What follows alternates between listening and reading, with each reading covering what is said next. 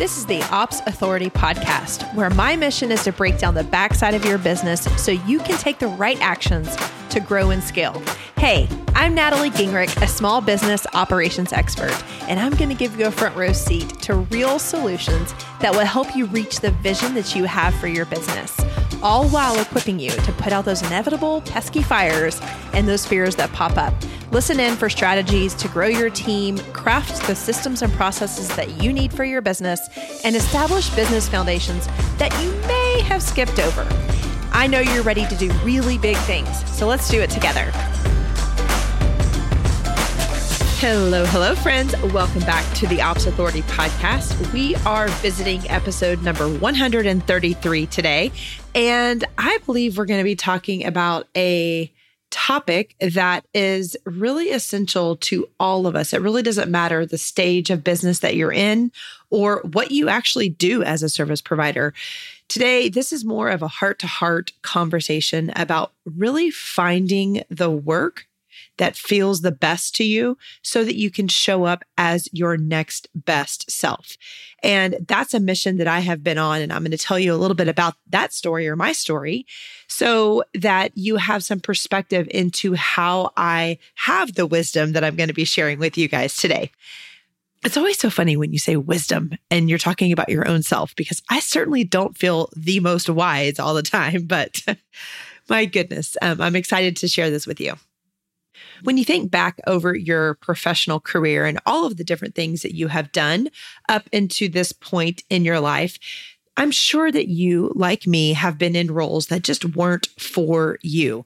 Either they didn't serve you, or they didn't leverage your gifts, or we were just working with the wrong people, maybe even the wrong industry. And in any of those situations, work is just not fun. And I'm sure that we have all been at a point where we just had to grin and bear it. And that's certainly one way to get through it. But when you really think about just saying that, like, think about when I say grin and bear it, then you just kind of feel like you're just doing it, right? And that's certainly not going to give you the feeling of loving the path that you are on. And that's our mission today, is to help you do that. So today I want to talk to you about the 3 keys to creating a career path that you love. And I'm speaking to you not out of a textbook. I'm speaking to you from a place of the work that I have done to get to this point. And this all started when I left my corporate career. And as I left that corporate career, I knew that my working days were certainly not over. And I love working. I love contributing. I love serving people. Like, those were the things that really percolated to the top and allowed me to feel the most valued. And that's something that I think all of us really enjoy. But I was at a place in my life where I could have gone lots of different directions, right? Left, up, down, just a lot of different opportunities that I could have sought after. And I went to work. I had to do some deep, deep work because, like many of you guys who are listening today, I always took the path that was really laid before me. I didn't put a lot of my own thoughts and my own foreplanning into it, really. I let society, I let my family, I let other people really lay the foundation for me. And so this was the first time in my life where I was like, ooh, I get to own the next step. And I hope by you listening to this, and hopefully you just being here and having and building the profession and the career that you are on right now, that you are light years and many, many steps ahead of me. And you're not holding yourself back like I did for those first couple of working decades that I have. So anyway, I spent a lot of time in reflection during that transition to figure out what it was that I wanted to do when I, quote unquote, grew up. I do feel like I found that wonderful place to be, but I also know that I did a lot of work to get to this place. And when I really sat down to figure out, not necessarily looking at my pedigree, the degrees, the certifications, the things that I had gotten and received and worked hard for to that point, when I sat down to figure out what it was that I really wanted, the word that just encompassed me for the stage of life that I was in, and this is a word that I know everybody wants. I just don't think we put our finger on it early enough in life. But that word is ease. We want a career that brings ease along with it. If we can get ease, I believe that we are fulfilled. I believe that we can grow and develop in a faster space and pace, and we are most supportive of ourselves, which gives us that momentum to move forward. So ultimately, I would love to know if that resonates with you guys, but I was looking for ease. I would have never called it that. But when I said ease at that moment, and it still rings true today, 7 years later, I was looking for ease, and ease showed up in my life as being able to be the fullest expression of myself, both at work, engaging in relationships, and certainly, and most, my greatest priority is ease at home. If I could find ease in those three areas, relationships or my personal life, my family life, and then business, that was exactly what I was longing for. That's what I could not find in my previous careers, roles, professions up into that point. So I went to work to try to figure out what can I do with who I am, who God created me to be, and fall into that zone of ease. So I knew that when I found ease, it would bring fulfillment. Actually, I don't know if I knew that. I hoped that it would, and it was absolutely true. So how did I find ease? I believe that finding ease is going to get you on a path that you are going to love. Just like I said earlier, but I want to say it again.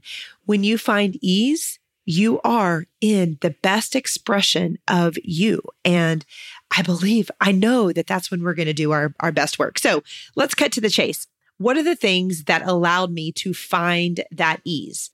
So those three things, they're the three C's, listen in, but confidence, competence, and community. So what exactly do those things mean to me? And how can they help you in finding or creating a career path that you love? Because when you love it, you're going to be in your zone, you're going to do your best work, and you're going to find that place of ease. Confidence. Let's start with confidence. So this is confidence in what you're doing. This is where skill comes into place. This is where when you're in your best zone, and when you're here, it is so much easier to step into your leadership, to take on greater assignments, to pull yourself into the next best version.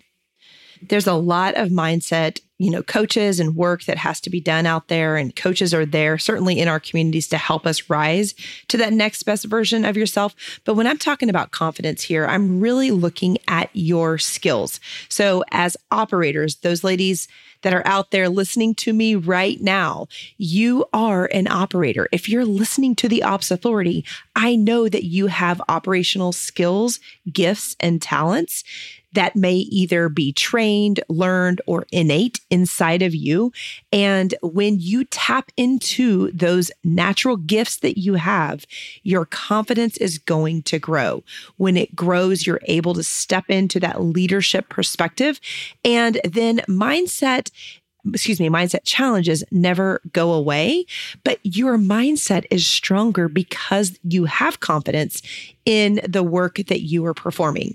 So the very first key that we want to pay attention to is those skills and gifts that are going to bring the confidence to you. The second thing is competency. So when I say competence is described as the ability to do something successfully or efficiently. So again, this means being in your zone, finding that overlap of your values, your skills, and your natural behaviors. For those of you guys who are looking to become operators at the next level, specifically as a DOO, we are looking at competence in the 5 core areas of operations. So strategy, project management, human resources, financials, and data. Those are the 5 areas that we focus on here at the Ops Authority and with the Director of Operations Certification Program. So we want you to be competent in those 5 areas. The third C here, or the third key, is your community. And This is so powerful.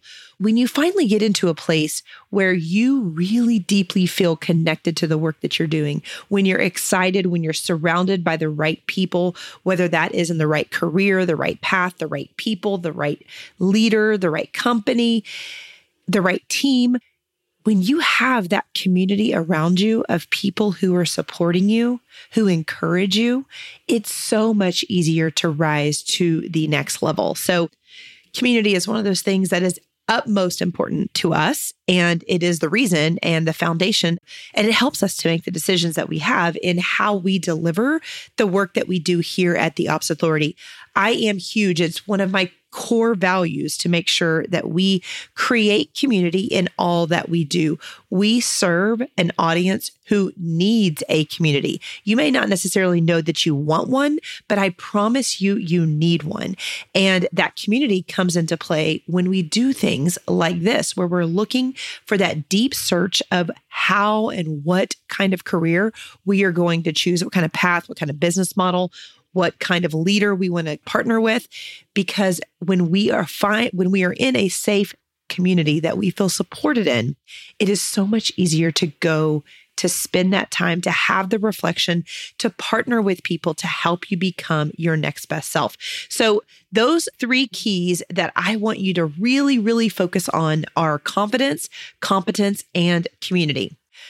Now, I told you at the beginning of this podcast that I have been on a journey of finding that ease in my career that would bring me balance into three different areas that I hold important to me.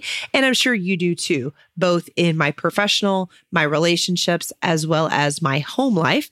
I wanted ease. And these three pieces, confidence, competence, and community. Here at the Ops Authority, we have identified that those are extremely important. They've been important in my journey. But as I have mentored hundreds and hundreds of women, I have seen that these are the areas that I was coaching to. I didn't even know it until I sat down to really reflect on the work that I had done that had helped me find this for myself. So now that we have defined it, it is what we call our Ops Authority advantage. These are the three areas that are important to you. But here, when you come to work with us, when you join us in the Director of Operations Certification Program, these show up in everything that we do. This is how we help you get to the next best level. And when women join our certification program, they're coming here for lots of different reasons. But the one guarantee I have is that when you come through our program, you will come out the other side with a completely different mindset. That mindset comes from the trainings that you're going to get, the community that we're going to build. We're helping you to become confident and even more competent. You come here competent, but we layer on top of that with the trainings and the techniques, the frameworks that we're going to share with you so that your competence is at an all-time high. That helps you step into that next leadership role, to build boundaries to where you are enjoying work again. So I wanted to share what was important to me in finding this place. I really do feel like this is the grown-up version that I always strived to find. And I've arrived here. And here it is in building the Ops Authority as an educational company. As the leader of that and dissecting my own back history, I realized that my ops advantage was confidence, competence, and community. It is layered inside of every program that we teach, even here inside of the podcast. You're going to see these things come up over and over. And so I wanted to bring those to you guys right now because we are coming into the time of the year where we are going to be delivering the Scope Creep Solution. It is a 5-day sprint where we're looking at how to minimize, identify, and address scope creep when it comes up. If you're a service provider and a project manager, then you probably know all about scope creep. But if you don't, and those are new words to you, I want you to know that scope creep is anything that changes once a decision has been made. So that can be a project, it can be your role, and it can also happen inside of a contract. I am inviting you to join us in this 5-day sprint. Head on over to scopecreepsolution.com. I would love to have you there. It's a 5-day sprint where I am coaching and teaching every single day for 5 days, really giving you the best training that we have to help you in your career.